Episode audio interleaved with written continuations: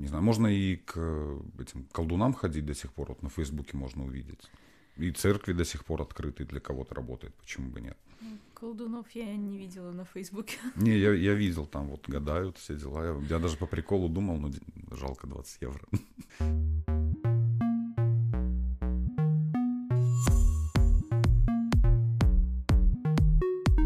Привет, это новый эпизод подкаста «Среда» и его ведущие Виктория и Илья. Говорим о том, что нас окружает, интересует и беспокоит.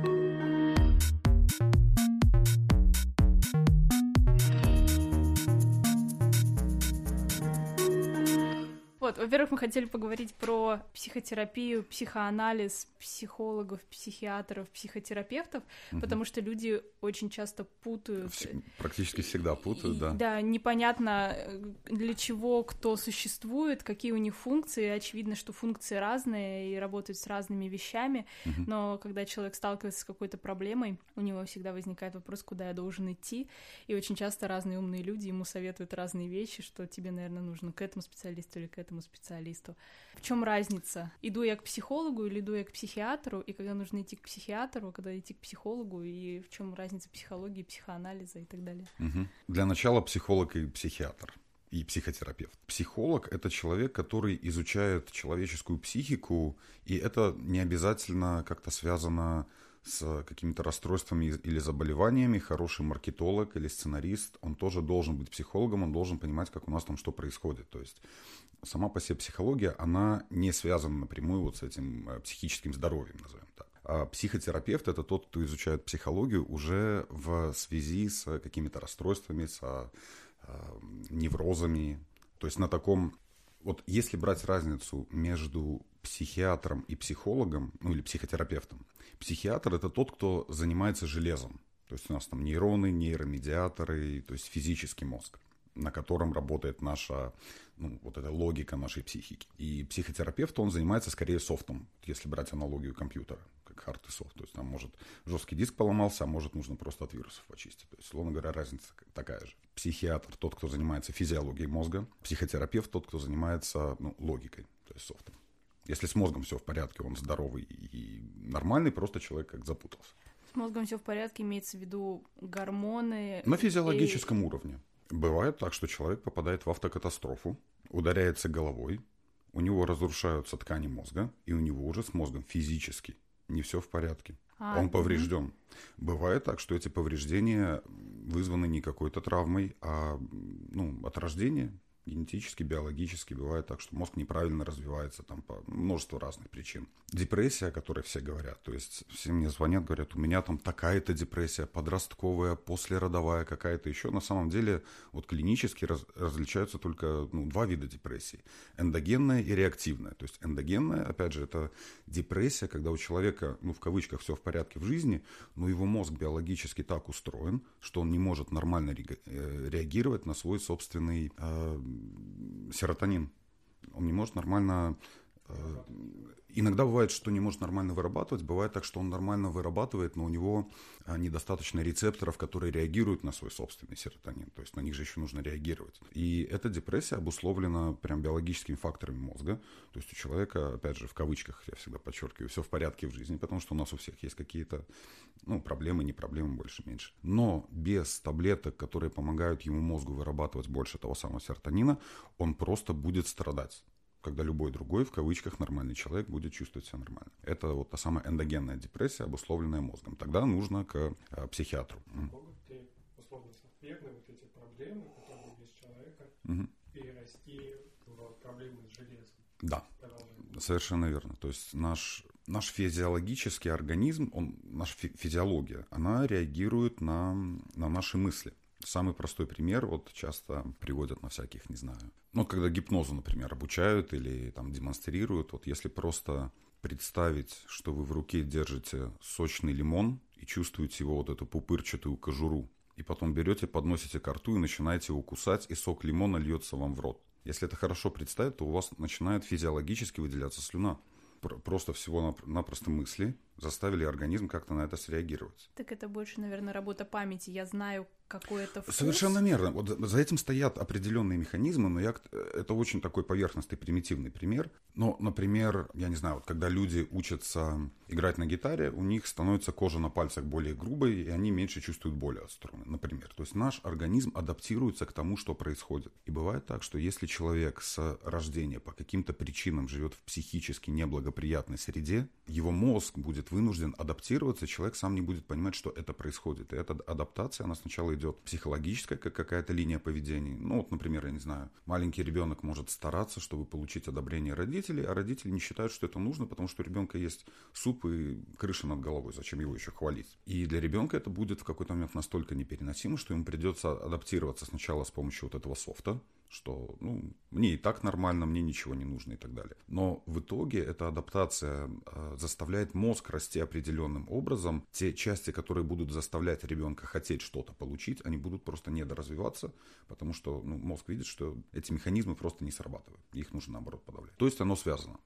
Софт и hard одно влияет на другое. И также э, hard на софт в том числе. А если я не попадала в аварию, ага. если у меня нету, допустим, от рождения каких-то травм, у меня все в порядке с выделением гормонов и усвоением и так далее, но в жизни там сложная ситуация, допустим, я рассталась с молодым человеком, меня сократили с работы, или, не знаю, в семье что-то происходит, тогда я, наверное, пойду все-таки не к психиатру, а к психологу. Я бы посоветовал сначала к психологу, да. И задача психолога, если увидит, что там есть подозрение на то, что это уже психиатру, то, конечно, психолог должен об этом сказать и как-то направить. Психолог это больше человек, который помогает с рефлексией и самоанализом.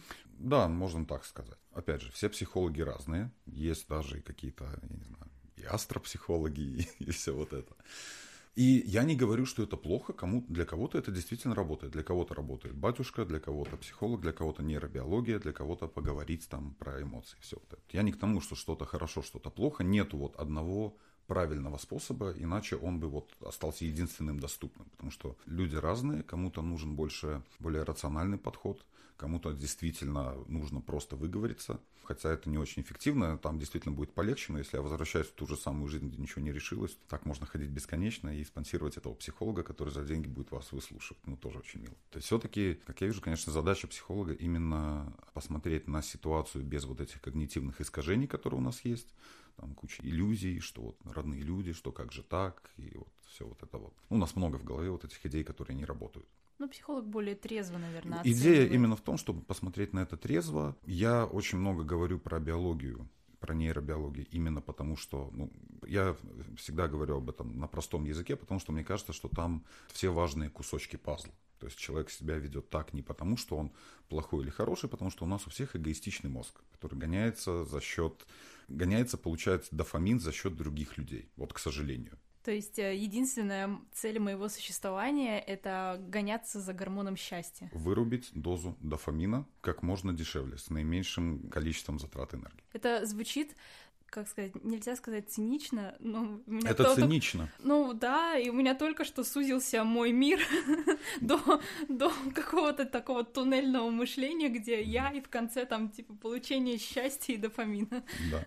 Но видишь, это важно понимать, хоть это и не очень приятно. То есть у меня чаще, когда приходят клиенты, я скорее, ну, я чаще говорю, что у меня плохие новости, нежели хорошие. Серьезно, потому что часто проблема именно в том, что у нас неоправданные ожидания, что все вот будет хорошо, что у меня какой-то смысл жизни, какое-то счастье меня ждет, кто-то мне там что-то должен. Люди меня должны любить. И все вот это вот. И я вот дожил до 40-45, оно не происходит что-то не так с этим миром. И моя задача сказать, что извините, что-то не так с вашими убеждениями, что вам этот мир должен, потому что он ничего, ничего не должен. Это вот те самые софт, так сказать, убеждения насчет того, как оно должно работать.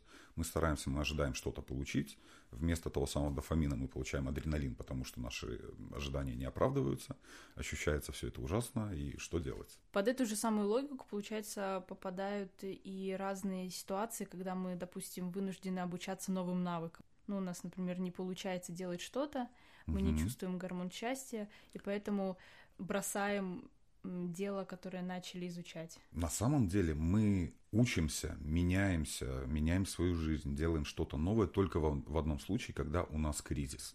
То есть по-хорошему не будет. Если у меня все хорошо, зачем мне вообще с дивана вставать? А если у меня все хорошо, но если я начну что-то делать, у меня будет больше счастья. Или так мозг не работает. То есть есть какой-то минимум, который я удовлетворяю, и вот угу. мне комфортно. Прости, Илья, что я тебя перебил. Окей. Okay. Нужно понимать, что мы живем в своем собственном дискомфорте 24 часа в сутки. Мы его не чувствуем, мы к нему просто привыкли. Но, например, я захожу в подъезд, мне нужно на девятый этаж, я же не по лестнице иду, мой мозг заставляет меня выбирать более легкий вариант. Я нажимаю на кнопку лифта, потому что мозг стремится сэкономить калории. Но если лифт не едет, или я вот слышу, что он едет, а он все не приезжает. Это вот то самое чувство того дискомфорта, что возьми да по лестнице пройди.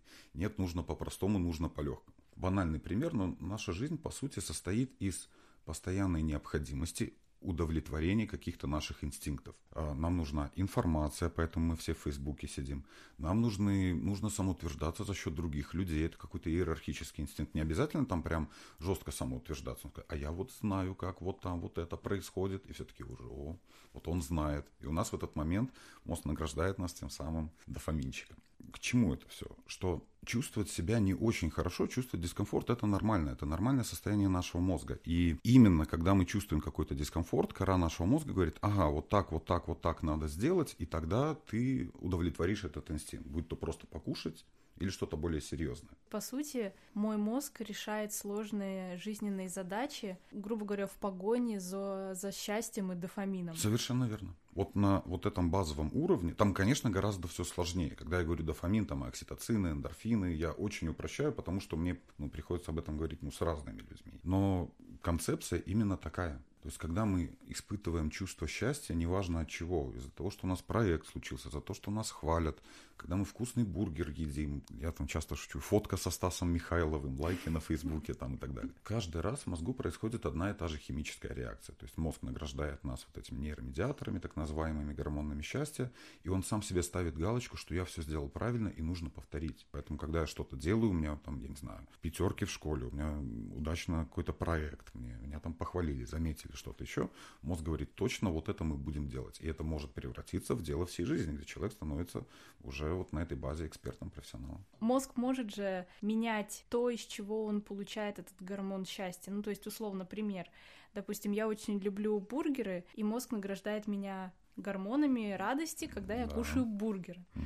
А потом я стала активно ходить в спортивный зал и перестала кушать бургеры, и теперь мозг награждает меня гораздо большим количеством гормона, если можно так сказать, угу. от того, что я позанималась в спортивном зале и не поела бургер, хотя вроде бы пару месяцев назад было наоборот.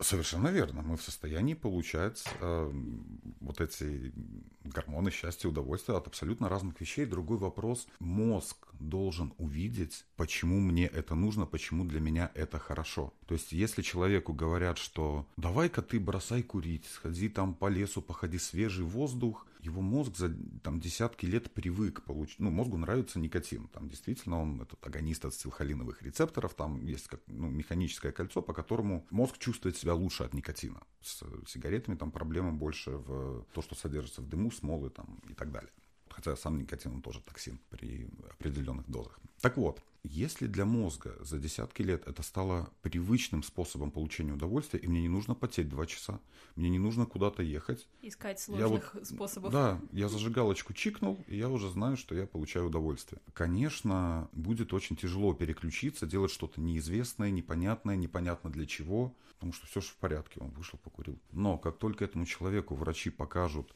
что, знаете, мы у вас в легких обнаружили что-то, это похоже там на первую степень рака, и вот можно обойтись без каких-то тяжелых последствий, если вот вы прямо со дня бросите курить, или через месяц это уже будет там операция, и ну, никто вам там каких-то 100% шансов не даст. Эти новые факты, это логика, что не просто я курю, не курю, вредно, не вредно, что от этого уже зависит моя жизнь а моя жизнь это очень тяжелая нейросеть для мозга, то есть одна, одна из самых важных, то тогда эта нейросеть уже будет давить на привычку, что вот зачем мне бросать курить. И тогда вот это и станет тем самым, что перетягивает решение этого автоматического мозга на други, другие действия внешний фактор, который влияет, наверное, на усилие Не, воли. Окей, окей, я, я объясню, что было понятно к чему. Угу. Насчет вот воли, выборов, за счет чего получать дофамин. Потому, потому что моя мысль в том, что когда условно мой пример с бургерами и спортзалом, угу. мне врачи не показывают э, диаграмму. Но там есть другая какая-то причина. С чего бы вдруг спортзал? 200 лет не было никаких спортзалов. Но результат-то один и тот же. Я изменила причину получения позитивных гормонов. Совершенно верно. Но за спортзалом стоит какая-то история. Раз я хожу в спортзал, значит что? Там и здоровье, и тело, и внимание, там, я не знаю, противоположного пола и так далее. Там много-много факторов. Наша сила воли, вот почему один может, другой не может. Или кто там, что за человечек внутри нас, который принимает за нас решение. Нету никакой силы воли. Я вот иногда лекции читаю на эту тему. Я прошу людей в зале поднять руку тех, кто считает, что есть сила воли кто считает, что он волевой. Ну, ну да, и когда там ползала держит руки, ползала не держит, я спрашиваю, кто вас заставил поднять руку. Это вы сами подняли или подняли бы вы ее, если бы я вас не попросил. То есть на самом деле наш мозг действительно вот полностью автоматический. Просто он достаточно сложный, и все, что происходит, он интерпретирует и как-то на это реагирует. И сила воли — это, по сути, одна нейросеть перекричала другую. Я объясню, что я имею в виду. 24 часа в сутки ну, наверное, только когда мы не спим, у нас под капотом борются друг с другом разные нейросети. Вот опять же, например, я в ресторане, и вот мне говорят салатик или бургер. Я вроде не особо голодный, я бы и салатик поел, и бургер бы я поел. А салатик такой я не очень люблю, а бургер ел вчера. И вот этот вот выбор – это тот момент, когда мы слышим, как разные нейросети пытаются перекричать друг друга, пытаются набрать аргументов в свою пользу. Или когда с утра я просыпаюсь, звонит будильник, и я понимаю, что я не выспался, у меня начинается этот внутренний диалог, что с одной стороны, давай тебя там люди ждут, с другой стороны, никто без тебя там не умрет, поспи еще полчаса. Это тоже, ну, просто такой момент, где очень хорошо видна эта борьба автоматических нейросетей. И, по сути, это, да, та нейросеть, которая набрала больше аргументов в свою пользу, она и побеждает. Если меня ждет не э, скучная работа в офисе, офисе. А если меня ждет самолет на Майами, я знаю, что я с пилотом я не договорюсь, ждать меня никто не будет, и вставать надо в 5 утра. У меня не будет этого внутреннего диалога, там будет сразу очень много аргументов, что нужно бежать, собирать чемоданы на такси. А если я выбираю между салатиком и бургером, угу. я могу как-то помочь своей нейросети выбрать салатик? Совершенно верно, да. Почему я так подробно об этом всем говорю, что понимая, как это работает, мы можем использовать, чтобы выбирать, как-то делать выбор, выбор более осознанно. То есть это осознанность выбора? Поскольку автоматический выбор нашего мозга основан на вот этих аргументах, то мы можем снабдить какую-то нейросеть, которая нам нужна, большим количеством аргументов. Это описал, по-моему, Сечин был такой исследователь в начале 20 века советский. Он описал это как принцип доминанты. Я объясню, что я имею в виду. Хороший пример – это отношения когда вы вроде как увидели какого-то человека на какой-то вечеринке, и он просто один из этих гостей. Но вы понимаете, что где-то он чуть посмешнее пошутил, где-то он чуть подольше посмотрел, вы начинаете о нем думать, пока вы не понимаете, что вы думаете о нем все время. Это значит, что сложилась доминанта. Мозг набрал достаточное количество тех самых аргументов насчет этого человека, чтобы думать о нем как о своем ну, избраннике. И этот же принцип можно использовать насчет чего угодно. То есть, если вот сейчас такая мемовая тема, все хотят похудеть к лету. Это можно использовать насчет чего угодно. Но если вы каждый день по часу будете смотреть какие-то лекции, читать статьи, изучать книжки, причем не просто для галочки, что вот я на бэкграунде там посмотрел, а именно вдумчиво пытаться сложить, а почему так, а почему это, то в вашем мозгу начнет вырастать та самая нейронная сеть, что не просто хорошо бы похудеть, а как, почему, зачем, почему быстро не получится, что делать, почему мне нужно делать этот выбор, а не этот выбор. То есть это будет превращаться в такую очень тяжелую разветвленную сеть, которая будет влиять на вашу жизнь на каждом этапе, когда вы там, едите, не едите, выбираете посидеть перед телеком, заниматься спортом. Когда эта нейросеть разрастется, у нее будет большое количество этих аргументов, которые один коррелирует с другим, они и есть части вот этой нейросети, то вам не нужно будет для себя делать этот мучительный выбор. За вас, мозг будет выбирать это сам, потому что это есть часть вот этого мозга, этой нейросети. Потому что она стала настолько большой и сильной, Именно, что она, с ней тяжело что она перетягивает бороться. на себя. Ага. Что, да. Бургеру становится тяжело бороться с салатиком. Да, потому что мозг ленивый. Его единственная эволюционная задача – это не тратить калории, чтобы была безопасность, чтобы была еда. У нас у всех замок на двери, полный холодильник еды. Это вообще эволюционное чудо, что люди э, ходят в залы и что-то делают. Но опять же, так как мы понимаем, что там можно и, я не знаю, ожирение, диабет, и как-то чувствовать себя хочется лучше, это и становится аргументами, чтобы выбираться, когда острой необходимости нету, и что-то делать. Потому что если я не буду это делать, через 10 лет мне будет вообще тяжело, может быть, двигаться. У меня на этот счет есть такая теория, может быть, я не права, ты поправишь меня, но мне кажется, что все люди усиленно ходят в спортивный зал, одевают красивую одежду, получают высшее образование и хорошую работу просто для того, чтобы больше нравиться противоположному полу, иметь возможность размножаться. Да, но почему это люди делают после того, как потомство у них есть?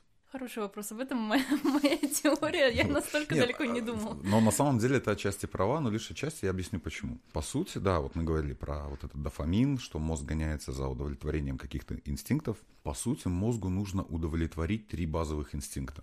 Это э, инстинкт самосохранения, это наша физическая безопасность. В 21 веке это наша зарплата, наши деньги, то есть наше выживание. Тот самый замок на двери, что у меня есть деньги, чтобы заплатить за эту дверь и за этот замок за аренду. Второй инстинкт – это иерархический. То есть там как раз именно чтобы быть круче. Что вот не просто машину, а бэху, например. Там, что не просто в зал, а чтобы кроссовки вот Nike, и вот у меня Nike, у тебя не Nike, например. Да, и, и iPhone вместо Android. Например, например, да. То есть в нас всех это все встроено биологически. Вот. И еще есть а, половой инстинкт. Он не совсем про секс, а это необходимость. Сейчас попытаюсь э, сформулировать это правильно. То есть мозгу нужно, чтобы на него обратили внимание. Вот этот вау-эффект – это наш половой инстинкт. Потому что вот тоже хороший пример, как хвост у павлина эволюционно это отвратительное приобретение, потому что он мешает ему двигаться, делает его простой добычей, но он им нужен как раз для реализации полового инстинкта, не чтобы заниматься непосредственно этим сексом, чтобы его выбрала самка. У них там ритуал, они в таких квадратах там распушают свои эти хвосты, и вот самка выбирает одного из них. И это в примитиве наш человеческий половой инстинкт, он тоже в нас вот так вот встроен. Нужно, чтобы было вау. То есть мы все это делаем для того, чтобы быть, грубо говоря, конкурентоспособным на рынке отношений. отношений. Даже нет. Мы это делаем с эгоистичными целями, когда мозг чувствует, что да, я буду в этом вау, он награждает себя дофамином, но эволюционно ну, это позволило нам выживать, размножаться и просто дожили до наших времен те, у, кого, у которых работало так. Я надеваю Nike и покупаю iPhone тоже для того, чтобы получить дофамин и счастье. Да, за счет других людей, что они на меня обратят внимание. Да, вот. это, и... это же двойная, двойной уровень. То есть, во-первых, я счастлива от того, что я купила iPhone, во-вторых, я счастлива от того, что другие люди говорят, вау, ты купила новый iPhone. Да. Ну и в айфоне все сделано для того, чтобы там было я и чувствовала красиво, счастье, и... когда я его использую. Там даже три уровня. В том числе, почему бы нет. То есть со счастьем все очень просто. Нам 200 миллионов лет эволюции, ну, это млекопитающие. И все эти 200 миллионов лет эволюции, счастье было очень простое. За мной гонится хищник, а я от него убежал. Я выжил, и я счастлив. Вот. Вот у меня был адреналин, вот я получил дозу дофамина, потому что я выжил. Почему вот многие говорят, а как же эти ребята, которые прыгают с парашютом, у которых зависимость от адреналина? Ну, то есть у них тоже независимость от, от адреналина. Если бы у них была зависимость от адреналина, они бы прыгали с девятиэтажек без парашюта, и там бы адреналина было очень много. Почему-то они этого не делают. То есть они реализуют тот же самый механизм, который э, вложен в нас эволюционно. Я обманываю свой мозг, прыгая с километровой высоты, когда вижу, что приближается Земля, там адреналин и все дела, но тут я двумя пальчиками потянул колечко, и я выжил. И в этот момент мой мозг накрывает меня дофамином, и на контрасте с этим адреналином дофамин чувствуется очень остро.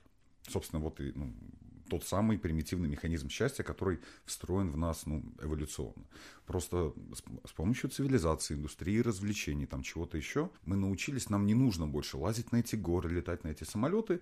Мы нашли такую суррогатную замену вот этим вот источником дофамина. Да.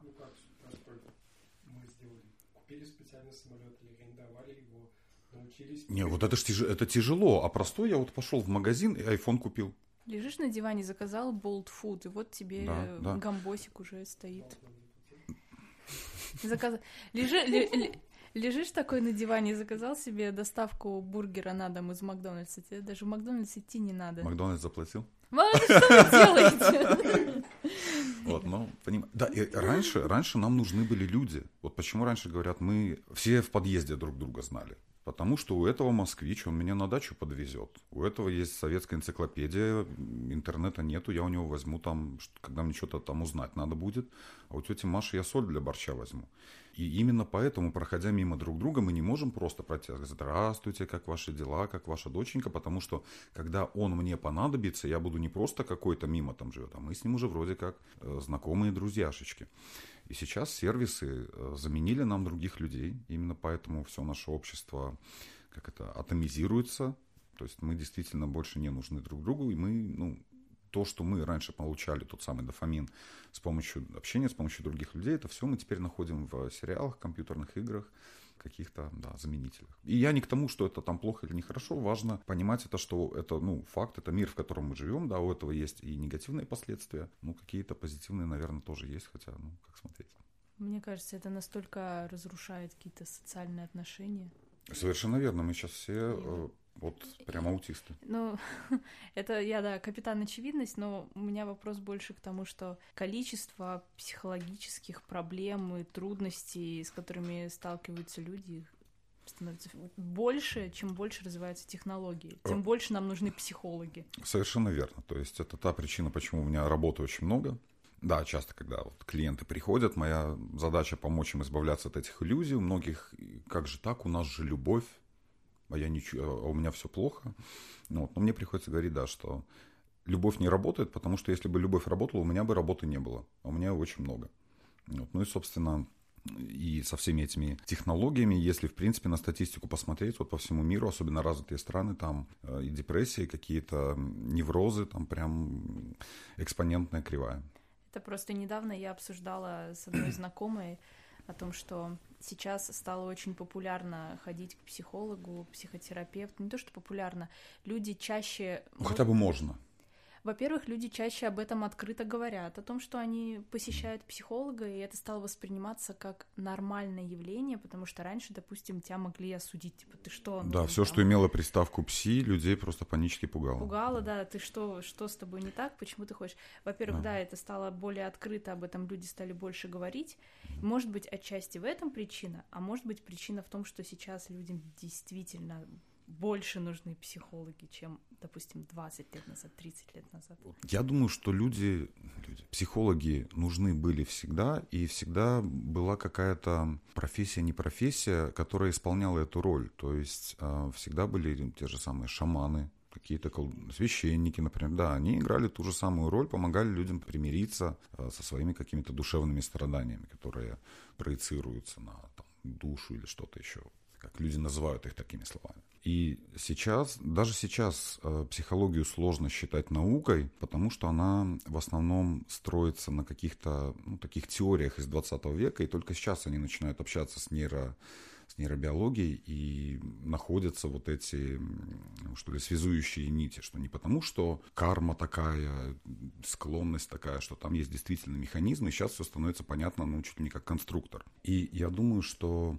люди стали больше обращаться к психологам. До сих пор есть куча стереотипов, до сих пор люди боятся. Мне до сих пор звонят и говорят, а это правда, что я не могу права получить, если я обращаюсь к психологу, что это где-то хранится. То есть мне приходится объяснять, что это ну, не Советский Союз, а что нет, что можно обращаться. Но дело в том, что все больше и больше людей, они, обращаясь, они получают результаты. То есть их жизнь действительно меняется. И, наверное, это самый такой ну что ли, ценный кредит доверия, ценный ресурс, что не просто, не знаю, можно и к этим колдунам ходить до сих пор, вот на Фейсбуке можно увидеть. И церкви до сих пор открыты, для кого-то работает, почему бы нет. Колдунов я не видела на Фейсбуке. Не, я, я видел, там вот гадают все дела. Я, я даже по приколу думал, но жалко 20 евро. Да. Читаю сейчас книгу, которая называется «Думай медленно, решай быстро». Канеман. Да, и он за это, по сути, не, то, не за эту книгу, а за исследования, которые он провел, на, на основе которых он потом написал эту книгу, он получил Нобелевскую премию. И он рассказывает о том, что, условно, он больше говорит именно про принятие решений. Он говорит о том, что у нас есть, условно, внешняя быстрая система, внутренняя сложная система. Я, из-за того, что я, опять же таки, психологией не интересуюсь, а вы, как специалист, можете мне сказать, это насколько это, скажем так, авторитетное мнение на данный момент психологии и социологии. Окей, okay. нужно понимать, что вот эта система 1, система 2, это скорее тоже э, как упрощение. упрощение и скорее понятная метафора. Потому что если мы, условно говоря, вот разрежем человека, мы не увидим у него там, вот, что вот у нас система 1, вот система 2, там все переплетено, там просто нейроны и капилляры. То есть наш мозг работает на вот этих вот нейросетях. И когда я говорю, что одна нейросеть перекрикивает другую, это не тоже так, что вот здесь у нас слева одна нейросеть, справа другая, там тоже все переплетено, одна нейросеть общается с другой нейросетью, потому что когда я выбираю салат, вот эта нейросеть, которая у меня в голове репрезентирует салат, или как правильно говорить, репрезентует, представляет, она общается с другой сетью, которая говорит насчет вкуса, насчет каких-то вещей, которые я вообще не чувствую, которые, ну, нутриентов, которые ощущает мой организм, знаете, бывает, вот, если хочется там орехов, не хватает магния, то есть говорят, что там какие-то связи тоже есть. Организм прям чувствует, мозг понимает, что вот нужно того-то и того-то. Это все такие условности, то есть там нет вот такого четкого разделения, здесь система 1, система 2, но у нас сейчас обнаружили и более-менее описали около 88 нейронных вот этих сетей. Некоторые отвечают за восприятие вот просто кожи, некоторые за какие-то эмоции, некоторые до конца не понимают, что. И, э, то есть мы очень мало знаем про мозг. И то, что мы уже знаем, это во многом меняет вообще понимание о человеческой психике, что мы вообще себя представляем. Я думаю, что много предстоит узнать, но, вот если к вопросу система 1, система 2, а такое разделение действительно есть. Окей, я приведу пример, чтобы было понятно. Наверное, все знают ситуацию, когда поссорился, не знаю, с коллегой, с руководителем или там с любимым человеком, стоишь в трафике. Ну или вот, вот остался один на один с собой, ничем не занят. Что происходит в этот момент? Неприятный внутренний диалог. Ты прям доказываешь, как там, что, почему. Думаешь, как надо было по-другому, что я там в следующий раз сделаю, не сделаю. В этот момент у нас работает очень большая нейросеть, называется, она называется дефолт-система мозга или сеть пассивного режима работы мозга. Default Mode Network на английском языке. И она включается, как только мы не заняты. Это очень обширная сеть, которая находится между нашей корой и подкоркой. И она, условно говоря, как такая, ну вот если опять же IT-язык использовать, шина PCI-Express. Она подключена к нашим вычислительным серверам, берет оттуда разные данные и пытается сложить их в какое-то понятное видение будущего. То есть вот почему, например, когда мы поссорились, мы что-то хотели получить от этого человека, мы недополучили, вместо дофамина мы получили адреналин, задача нашего мозга, а как же мне получить дофамин? И вот в этой дефолт-системе мозга начинается этот неприятный внутренний диалог. По сути, это и есть система 2. То есть вот этот диалог, который мы слышим, это примерно 5% того, что там на самом деле происходит. То есть в нашем мозгу действительно общаются разные нейросети. Некоторые репрезентуют каких-то людей, некоторые какое-то будущее, некоторые сети репрезентуют меня в прошлом. Там. Мы большую эту часть, это происходит в реальном времени, мы это не чувствуем и не слышим, но это и есть то самое медленное мышление. Ему нужно много-много-много данных, чтобы что-то сложить, чтобы получить какой-то инсайт. В том числе много энергии, но фишка в том, что она работает постоянно, как только мы ничем не заняты. Ну, автоматически включается.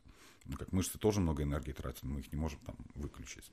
Ну, совершенно верно. Проблема вот в чем, что этот неприятный внутренний диалог, он настолько неприятный, что мы пытаемся его выключить всеми правдами и неправдами. И в 21 веке у нас есть огромное количество возможностей это сделать. Как только мы чем-то заняты, у нас включаются две другие сети. Это сеть выявления значимости и центральная исполнительская сеть. Это когда мы что-то читаем или делаем руками, например, играем в компьютерную игру, включаются две эти системы, мы должны увидеть, что происходит на экране и как-то отреагировать, например. Или когда мы скроллим там ленту. И когда эти две сети включены, дефолт-система мозга не может быть включена, то есть они как аккорды.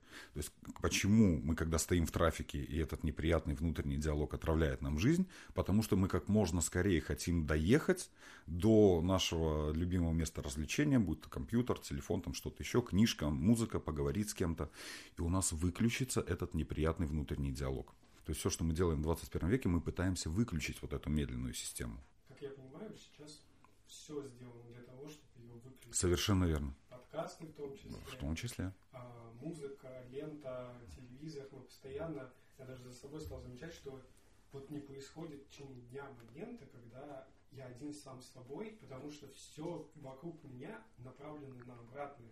Совершенно верно, совершенно верно. И видишь, когда ты реализуешь вот этот ориентировочно-поисковый инстинкт, ну, банально, когда ты ленту скроллишь, твой мозг награждает тебя, ну, уже не дофамином, а эндорфинами, а это я всегда... Дофамин я сравниваю с кокаином, потому что ребята, которые нюхают кокаин, они получают чувство эйфории не от кокаина, потому что кокаин заставляет мозг выделить дофамин.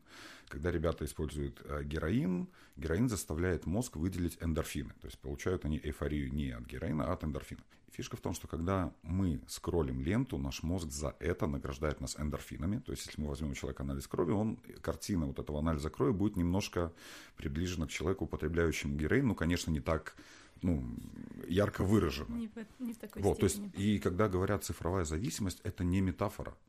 То есть я вот все, каждый раз, когда я, меня куда-то приглашают, я вот пытаюсь это подчеркнуть. Это действительно серьезная проблема, которая дает свои только первые ростки, в основном вот с молодым поколением. Но у меня есть все основания полагать, что чем дальше, тем будет хуже. И в какой-то момент нам как обществу придется столкнуться с этим вот как с, одной, ну, с одним из серьезных вызовов.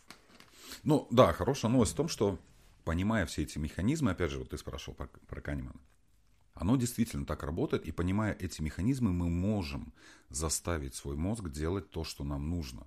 Опять же, например, если я каждый день буду читать про ту самую цифровую зависимость, то потом очередной раз, когда я достану телефон, у меня уже будет небольшая нейросеть, которая может противодействовать моему автоматизму. Сказать, Воу, что я делаю, зачем, что мне действительно нужно, то есть более осознанно к этому относиться. Поставить себе сейчас на айфонах и на андроидах есть положение, которое помогает. То есть я сначала, условно, в трезвом состоянии принимаю решение, потому что я ограничу себя, да. а потом в момент, условно, какой-то слабости... Ты используешь те же самые технологии, чтобы помочь своему мозгу? Совершенно верно. Я поставил это приложение и удалил его. Слушай, я себе... На... Ну, в смысле, у меня была такая попытка, я писала дипломную работу, и мне нужно было очень сильно сосредоточиться на дипломной работе, а не на ленте Инстаграма. И, значит, я поставила приложение, не помню, как называется, но там смысл в том, что есть такой как небольшой садик, и там можно выращивать цветочки и а, деревья. А, круто. И чем меньше ты сидишь они нам тоже не платят за рекламу. да, и чем меньше ты сидишь э, в телефоне, в социальных сетях, тем больше садик у тебя разрастается. Круто. И в какой-то момент, если ты, ну, там, можно ставить таймер, разные функции, но можно там у людей прямо выращивать такие супер крутые сады с лесами, цветочками и так далее. Мне так это понравилась идея, все так визуализировано и красиво. Я поставила приложение, прошло пару дней, его удалил. Я тоже пользовал так программу, которая просто делает экран черно-белый. И тогда уже перед тобой не вот эти яркие цветные картинки, а ты смотришь на него, ну вот как просто источник информации. Нашел то, что тебе нужно и выключил. Оно до сих пор у меня стоит, но его тоже его очень легко отключить. И каждый раз, когда мне нужно посмотреть какое-то видео, я такой, ну вот это видео я в цвете посмотрю, и, конечно, я забываю обратно поставить, и опять, ну, то есть я тоже с этим борюсь. Я не говорю, что там вот я знаю, как правильно, как неправильно, и я тут такой гуру. У меня тоже с этим проблемы, потому что у меня тоже нормальный мозг, которому нужно вот лазить в этой в сети. Но, опять же, понимание этого помогает немножко более осознанно к этому относиться и ну, легче с этим справляться. Вот. Все. Рок-н-ролл. thank you